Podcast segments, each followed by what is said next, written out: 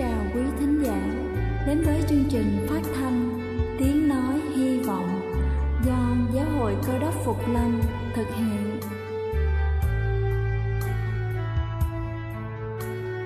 Kính thưa quý vị, Đức Chúa Giê-xu trước khi Ngài về trời đã ban cho các môn đệ của Ngài một điều răn mới, đó là họ phải yêu thương nhau như chính tình yêu mà Ngài đã dành cho họ. Quả thật vậy thưa quý vị, tình yêu thương là một món quà vô giá mà Chúa đã ban cho nhân loại, và đó cũng là thông điệp mà chúng tôi muốn gửi đến toàn thể quý vị. Nếu quý vị muốn tìm hiểu thêm về chương trình, về niềm tin hoặc muốn nghiên cứu về lời Chúa, xin quý vị gửi thư về chương trình phát thanh Tiếng Nói Hy Vọng, địa chỉ 224 Phan Đăng Lưu, phường 3, quận Phú Nhuận, thành phố Hồ Chí Minh, hoặc gửi email cho chúng tôi theo địa chỉ tiengnoihyvong@gmail.com. Ngoài ra, quý vị cũng có thể liên lạc với bất kỳ hội thánh Cơ đốc Phục Lâm tại địa phương gần nhất.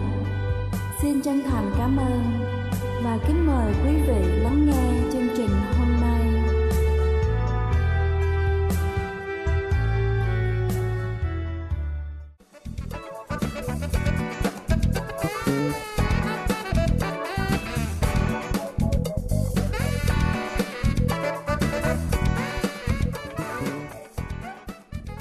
Xin thân ái kính chào quý vị thính giả trên khắp cả nước. Cầu xin Chúa luôn ở cùng và ban cho quý vị thật nhiều sức khỏe. Kính thưa quý vị, theo nghiên cứu cho thấy, cuộc sống gần biển sẽ mang lại cho chúng ta những lợi ích mà không nơi nào làm được. Hôm nay chúng ta sẽ cùng nhau tìm hiểu về điều đó. Đầu tiên đó chính là chúng ta được giải phóng bản thân. Nhiều người cảm thấy tịnh tâm khi được nhìn ngắm và nghe tiếng sóng biển. Khi đứng trước biển, tâm trạng suy nghĩ của chúng ta sẽ được giải phóng. Điều này cũng giống như việc ngồi thiền mà không cần quá nhiều công sức. Đại dương mang đến sự thoải mái cho chúng ta, cho phép chúng ta lắng nghe, hiểu rõ và chấp nhận con người của chính mình. Thứ hai đó chính là cho phép chúng ta thư giãn. Căng thẳng là căn bệnh chung của xã hội hiện đại. Lúc này, biển cả sẽ giúp cho chúng ta thư giãn và mang lại cảm giác gần gũi với thiên nhiên. Ngồi ngắm nhìn sóng biển mang lại cảm giác thư thái, bình yên cho mọi người. Bởi khi đó suy nghĩ của chúng ta thường cuốn theo những đợt sóng và tạm quên đi những vấn đề khó khăn mà mình đang đối diện. Thứ ba đó chính là tưới mát cho tâm hồn và cơ thể. Muối mặn trong nước biển khiến cho không khí chúng ta hít thở được trong lành, làm sạch phổi. Khi bơi ở biển, da của chúng ta được phục hồi, và đi bộ dọc biển là cách để chúng ta bảo vệ xương khớp và tẩy tế bào chết cho da chân của mình. Bên cạnh đó, bước đi cạnh biển, hít thở không khí trong lành chính là cách để chúng ta làm mới tâm hồn. Thứ tư đó chính là dễ dàng tịnh tâm. Một trong những bài tịnh tâm dễ nhất có liên quan tới sóng biển, đó là chúng ta phải ngồi tưởng tượng ra từng đợt sóng đang tiến tới gần cơ thể và mang mọi buồn phiền, mệt nhọc ra ngoài xa. Vì vậy, ngồi bên cạnh bờ biển, lắng nghe những từng đợt sóng ập tới rồi cuốn đi cũng giống như việc chúng ta chấp nhận những khuyết điểm và những bất cập trong cuộc sống. Cuối cùng đó chính là ngủ ngon mỗi đêm. Nếu chúng ta sống gần biển, chúng ta sẽ dễ dàng nghe tiếng sóng biển vỗ một cách vô thức. Một khi tinh thần thư thái, giấc ngủ sâu sẽ đến dễ dàng, và khi đó mọi buồn phiền sẽ dần trôi đi, cơ thể của chúng ta sẽ tràn đầy năng lượng. Kính thưa quý vị, thật may mắn làm sao nếu chúng ta thật sự ở gần biển. Điều đó sẽ giúp ích cho chúng ta rất nhiều. Nhưng nếu chúng ta không ở gần biển, hãy tận hưởng những ngày nghỉ của mình cho những chuyến đi xa. Đó là cách mà chúng ta thưởng cho mình sau những ngày làm việc vất vả. Chúc quý vị tìm thấy được khoảng bình yên khi gần biển. Đây là chương trình phát thanh Tiếng Nói Hy Vọng do Giáo hội Cơ đốc Phục Lâm thực hiện. Nếu quý vị muốn tìm hiểu về chương trình hay muốn nghiên cứu thêm về lời Chúa, xin quý vị gửi thư về chương trình phát thanh Tiếng Nói Hy Vọng, địa chỉ 224 Phan Đăng Lưu, phường 3, quận Phú Nhuận, thành phố Hồ Chí Minh, hoặc gửi email cho chúng tôi theo địa chỉ tiengnoihyvong@gmail.com. Ngoài ra, quý vị cũng có thể liên lạc với bất kỳ hội thánh Cơ đốc Phục Lâm tại địa phương gần nhất. Xin chân thành cảm ơn và kính mời quý vị tiếp tục lắng nghe chương trình hôm nay.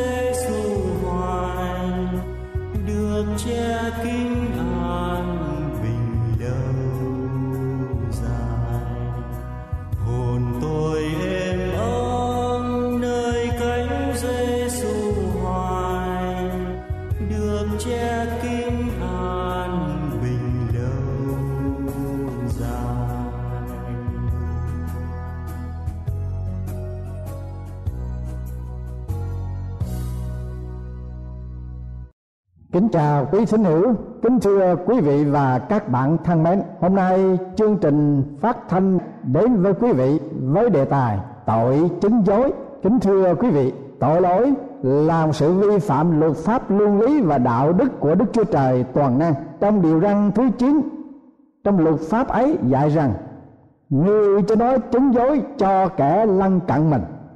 Xuất Ê-díp-tô ký đoạn 20 câu 16. Vậy thì chứng dối là một tội, vì nó trái với lời răn dạy của Đấng Thượng Đế toàn năng. Trong việc tố tụng xử đoán, những lời chứng có một giá trị quyết định. Chúng nó dọi ánh sáng công lý vào những vấn đề mờ ám. Những sở tư pháp luôn luôn đòi những người chứng, ngay như khi lập một hôn thú hay một tờ khai tử. Tôi hiện có trước mặt một chứng thư thay giấy khai sinh của một bạn đồng nghiệp, sắp nộp vào hồ sơ để xin giấy xuất ngoại. Dưới một có đến hầu tòa, tôi được thấy tên và lý lịch của ba người.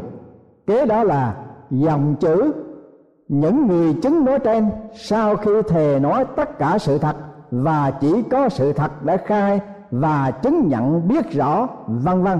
Rồi mấy người chứng đã nhận sự thật những lời khai ở trên, nên chúng tôi chiếu các điều lập tờ chứng thư này thay thế giấy khai sinh cấp cho để nộp hồ sơ. Một chứng thư thay giấy khai sinh không thể lập được nếu không có ba người chứng. Người chứng trước tòa phải đưa tay mặt lên thề là đã thấy, nghe sự việc và làm chứng tất cả sự thật và chỉ có sự thật thôi, nghĩa là một sự thật vô tư và khách quan. Nhà tư pháp căn cứ trên những lời chứng mà xử đoán, mà luận tội và xét lẽ công bình cho đương sự. Có những bị cáo được tha bổng vì thiếu chứng nhân và thiếu yếu tố buộc tội. Để tránh những lầm lẫn cho những nhận xét khiếm khuyết hoặc do tình cảm thiên vị của chứng nhân, luật pháp đòi hỏi hai hoặc ba người chứng. Luật pháp của Môi-se cũng đã chết như vậy. Chứng độc chiết không đủ cớ định tội cho người nào, bất luận gian ác tội lỗi nào mà người đã phạm. Cứ theo lời của ba người chứng thì sự mới định tội được. Truyền luật lệ ký đoạn 19 câu 15. Khi có đủ số chứng nhân đòi hỏi như vậy thì nhà cầm cán căn pháp luật mới căn cứ theo lời chứng của họ mà luận tội kẻ bị cáo. Thế nên luật của Do Thái đã định rằng nếu ai giết một người nào, người ta sẽ kế theo lời khai của những người chứng mà giết kẻ sát nhân. Nhưng một người chứng không đủ cớ đặng giết ai. Dân số ký đoạn 35 câu 30. Vào thời gian qua, nhưng ta thấy vai trò của người chứng vẫn quan trọng. Phao-lô, người sống sau Mô-sê đến những 16-17 thế kỷ và trước chúng ta hơn 20 thế kỷ và cách xa chúng ta hàng vạn cây số cũng chủ trương như vậy. Này là lần thứ ba mà tôi sẽ đi đến nơi anh em. Mọi việc sẽ định cứ lời khai của hai hoặc ba người làm chứng. 2 Cô-rinh-tô đoạn 13 câu thứ nhất. Chúng ta không thể phủ nhận cái vai trò quyết định của những người làm chứng, nhưng họ là những con dao hai lưỡi, rất lợi và cũng rất hại. Cũng lợi mà cũng hại là vì có những người chứng trung thành và có những người chứng gian. Salomon viết trong sách Châm ngôn đoạn 14 câu thứ 5 như vậy: người chứng trung thành không hề nói dối, còn kẻ làm chứng gian thì buông lời dối trá. Người chứng trung thành giúp cho công lý soi rọi ánh sáng vào những ẩn khúc, đặng tránh những ẩn khúc, những oan ức. Nhưng những kẻ chứng gian thì lợi dụng những tình tiết mập mờ để ám hại những kẻ vô tội. Thế nên nhà thông thái Do Thái đã nói kẻ làm chứng chân thật thì giải cứu linh hồn của người ta, song kẻ nào nói dối thì gây sự phỉnh gạt, còn kẻ nào đối chứng giả dối cho người lân cận mình khác nào một cái búa, một cây gươm, một mũi tên nhọn. Châm ngôn đoạn 14 câu 25 và đoạn 25 câu thứ 18. Cái búa, cây gươm, mũi tên là những dụng cụ sát nhân. Kẻ đối chứng giả dối cho người lân cận mình khác nào như vậy. Trong Thánh Kinh Cựu Ước, sách Các Vua thứ nhất có chép câu chuyện chứng gian điển hình như sau: sau các việc ấy xảy có chuyện này, Naboth người Giê-sa-bên có một vườn nho tại trong đồng bằng Giê-sa-bên, giáp đền của Ahab vua Samari. Ahab nói cùng Naboth rằng: hãy nhường vườn nho của ngươi cho ta, để ta dùng làm vườn rau, vì nó ở gần bên đền ta. Ta sẽ đổi cho ngươi một vườn nho tốt hơn, hay là nếu ngươi thích, ta sẽ cho ngươi bằng bạc. Nhưng Naboth thưa lại với Ahab rằng: nguyện Đức Giê-hô-va giữ lấy tôi, chớ để tôi nhường cho vua cơ nghiệp của tổ phụ tôi. Ahab vào đền mình buồn và giận bởi cái lời Naboth người Giê-ri-ên đã nói, vì người đã nói rằng tôi không nhường cho vua cơ nghiệp của tổ tiên tôi. Ahab nằm trên giường xây mặt đi, không chịu ăn. Hoàng hậu Giê-sa-bên đến gần người mà nói rằng, bởi sao vua có lòng buồn rầu và không chịu ăn? Người đáp, vì ta có nói chuyện với Naboth người Giê-ri-ên rằng, hãy nhường vườn nho ngươi cho ta mà lấy tiền, hay là nếu ngươi thích ta sẽ đổi cho ngươi một vườn nho của ta. Xong người đáp lại rằng, tôi không nhường cho vua vườn nho của tôi. Hoàng hậu Giê-sa-bên bèn nói rằng, có phải ông hành quyền vua trẻ Israel chăng? Hãy trỗi dậy, ăn và vui lòng. Tôi sẽ ban cho ông vườn nho của Naboth người Giê-ri-ên. Giê-sa-bên viết thơ nhân danh Ahab, đóng ấn vua, gửi cho các trưởng lão và các kẻ ở trong thành Naboth và ở cùng người. Trong thư nói như vậy, hãy truyền ra lễ tuyên an, rồi đặt Naboth ở đầu dân sự. Đoạn hãy để trước mặt người hai kẻ gian phạm làm chứng cho người, mà rằng người có rủa xả Đức Chúa Trời và vua. Kế hãy dẫn người ra khỏi thành, ném đá cho đến chết. Những người của thành Naboth, tức những trưởng lão và cả kẻ ở đó nữa, đều làm theo lời Giê-sa-bên truyền dặn trong thơ mà người đã gửi cho. Họ rao truyền lễ tuyên an và đặt Naboth ở đầu dân sự. Bây giờ hai tên gian phạm đến ngồi trước mặt Naboth và cáo gian người tại trước mặt dân sự mà rằng, Naboth có rủa xả Đức Chúa Trời và vua. Đoạn họ dẫn người ra khỏi thành, ném đá người chết. Họ bằng sai đến nói với Giê-sa-bên rằng, Naboth đã bị ném đá và chết rồi. Khi Giê-sa-bên hay rằng Naboth đã bị ném đá và chết rồi, bằng nói cùng Ahab rằng, hãy trỗi dậy, nhận lấy vườn nho mà Naboth người Giê-ri-ên đã từ chối không chịu nhường cho ông để lấy bạc, vì Naboth không còn sống nữa, đã chết rồi.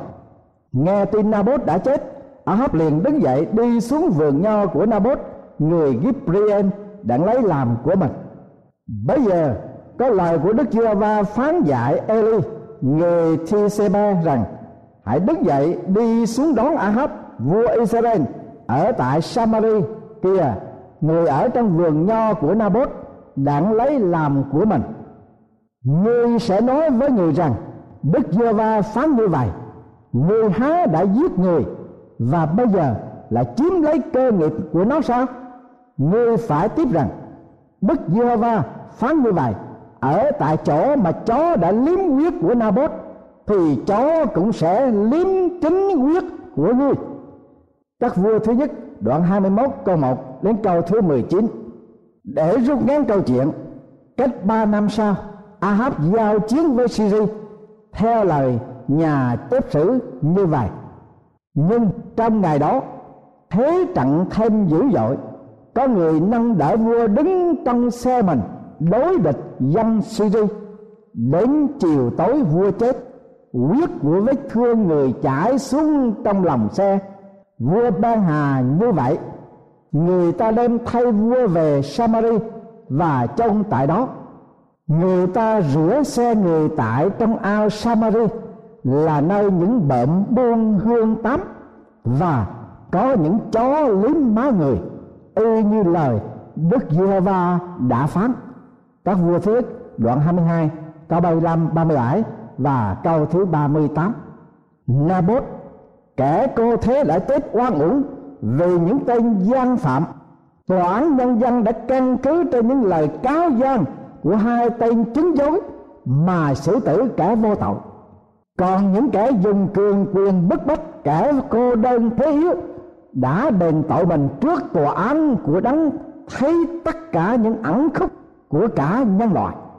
Vua Salomon đã xác chứng rằng có 6 điều Đức Giê-hô-va ghét và 7 điều Ngài đã làm gớm ghiếc: kẻ làm chứng gian và nói điều dối, cùng kẻ gieo sự tranh cạnh ở trong vòng anh em. Châm ngôn đoạn 6 câu 16 câu thứ 19.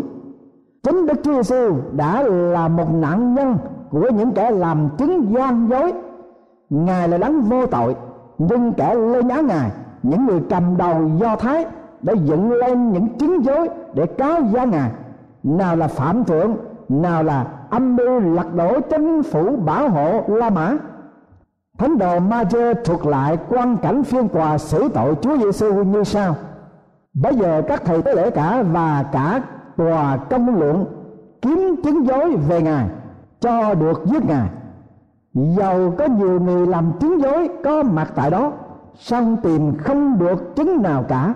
Sau hết có hai người đến nói như vậy: người này đã nói ta có thể phá đền thờ của Đức Chúa Trời rồi dựng lại trong 3 ngày. Nói cho đúng, vì có nhiều kẻ làm chứng đối nghịch cùng Ngài, nhưng lời họ khai chẳng hiệp nhau. Hai chứng nhân nói hiệp nhau thì lại xuyên tạc lời của Chúa phán. Những kẻ làm chứng dối đều có ác ý, họ chứng gian để hại người hoặc vì cớ tư lợi. Nhưng Đức Chúa Trời răn dạy chúng ta, người cho nó chứng dối cho kẻ lân cận mình. Những nhà phán xét sáng suốt có cách để mà phát giác những kẻ chứng gian. Có người kể chuyện rằng một buổi chiều vua Salomon ngồi xử án trước mặt tất cả quần thần. Một người ra quỳ kêu xin xét xử cho hắn. Vua truyền lệnh kể đầu đuôi. Nguyên hắn ta là một người thợ đá. Một hôm tìm được một viên đá quý, hắn định để cho vợ làm đồ trang sức nên thuê người gọt lại cẩn thận. Vì bận công việc, hắn nhờ một người bạn buôn bán trở về thành Jerusalem trao hộ cho vợ hắn. Cách ít lâu, hắn ta trở về kinh thành. Khi nói chuyện tới viên đá quý với vợ thì vợ hắn ngạc nhiên nói rằng chưa nhận được. Hắn bằng sang nhà người bạn hỏi thì tên này nói rằng đã trao tận tay và lại còn có 2 người chứng nữa. Hắn không chịu nuốt lép và cả 4 người đều ra quỳ trước sân rồng chờ lời phán xử. Sau khi đã nhìn kỹ mỗi người, vua Salomon định truyền cho lính đem giam mỗi người vào phòng khác nhau. Đoạn lại sai đem cho mỗi người một miếng đất sét ướt và bảo hãy nặng qua loa cái hình dáng của viên đá quý. Khi nặng xong thì ra cả mọi người đều nhận thấy rằng chỉ có 2 miếng đất của người thợ đá và bạn là giống nhau mà thôi. Vua bàn phán rằng những người làm chứng đều bị mua chuộc. Vậy thì tên bạn bắt lừa kia đã chiếm đoạt viên đá, nay trẫm truyền cho tay nháy phải trả lại viên đá quý ấy và phải phạt một số tiền để xông vào công quỹ. Những tên gian hùng và những phường làm chứng dối không thể nào qua mặt nổi nhãn tuyến sáng suốt của vua Salomon. Vua có câu châm ngôn: kẻ làm chứng gian thì phô bày sự giả dối. Thật thế, kẻ làm chứng gian không che đậy được sự thật mãi mãi, và lắm lúc hắn phô bày sự giả dối, dĩ nhiên là ngoài ý muốn và sự tính toán của hắn. Những tên gian phạm trà đạp công lý, và không sớm thì chày, không đời này thì đời sau, cũng sa vào lưới pháp luật. Công lý sẽ phải thắng để rửa hận cho những kẻ hàm oan. Salomon đã cương quyết chứng gian nào chẳng bị phạt, và chứng gian sẽ chẳng thoát khỏi sự hình phạt. Trong ngôn đoạn 19 câu 5 câu 9, người ta dùng cường quyền để dựng lên những gian phạm như Giê-sa-bên, vợ vua Ahab, và người ta cũng còn vải tiền ra để mua chuộc những chứng dối vô lương tâm mà trường hợp sau đây đã được thánh kinh chép.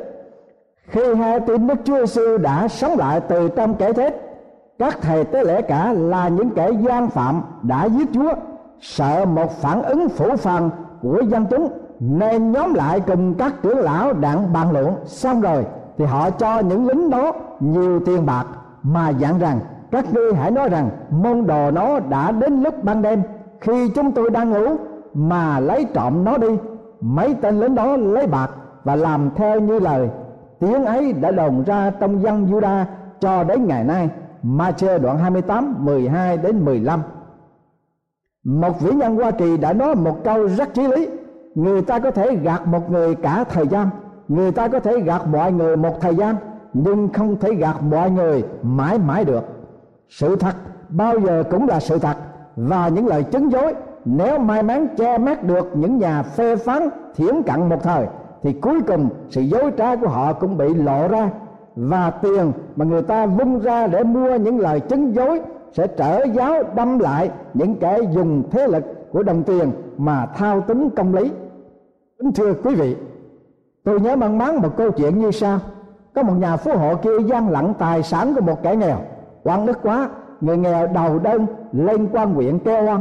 Nhà phú hộ bỏ tiền ra thuê chứng gian và đem cả một túi mấy chục đồng tiền vàng đút lót quan huyện. Quan huyện nhận túi vàng. Đến ngày sự kiện, tên hào phú hông hách đưa mấy tên gian phạm vào công đường để đấu chấp với tên bạch đinh khố rách áo ôm. Quan huyện nghe tên hào phú nói trước đến mấy người chứng của hắn, xong quan cho phép tên nông dân trình bày nỗi oan uổng của mình, kể hết sự tình. Anh ta ấm ức ấm ủi khắp. Quan hỏi: anh bảo là oan, thế ai làm chứng cho cái nỗi oan của anh không? Người nghèo thưa rằng: xin quan soi xét cho, chứ tôi không có ai làm chứng cho tôi cả. Lúc bây giờ quan huyện lấy túi vàng của người hào phú ra, đổ ra trên bàn mà bảo rằng: anh đừng lo, tên hào phú gian tham này chỉ có mấy tên chứng, chứ anh có đến mấy chục người chứng đây. Chúng là những đồng tiền vàng mà tên Bắc Lương kia tưởng đã có thể hối lộ ta để làm thiên lệch cán cân công lý. Thưa quý vị, tiền bạc làm mờ ám lòng người và mua chuộc những kẻ làm chứng dối cho kẻ lân cận mình, nhưng đấng quan án công bình sẽ lột trần tất cả những chứng gian. Những sử gia chủ quan thiên vị chép sử không đúng sự thật cũng là những gian phạm. Sử gia khách quan vô tư chỉ biết phụng sự chân lý là những chứng nhân trung thành của lịch sử. Thưa quý thính hữu thân mến, nếu có lúc chúng ta được gọi ra làm chứng, ta hãy thẳng thắn làm chứng những gì ta nghe và thấy. Ta không thể thối thác việc khai trình cái gì ta chứng kiến, vì bổn phận và công lý buộc ta. Ta hãy làm chứng tất cả sự thật và chỉ sự thật thôi. Các nhà hữu trách sẽ phê phán công hay tội của những kẻ liên hệ. Ta hãy tuân hành mệnh lệnh của Đức Chúa Trời toàn năng phán: người chớ nói chứng dối cho kẻ lân cận mình. Amen.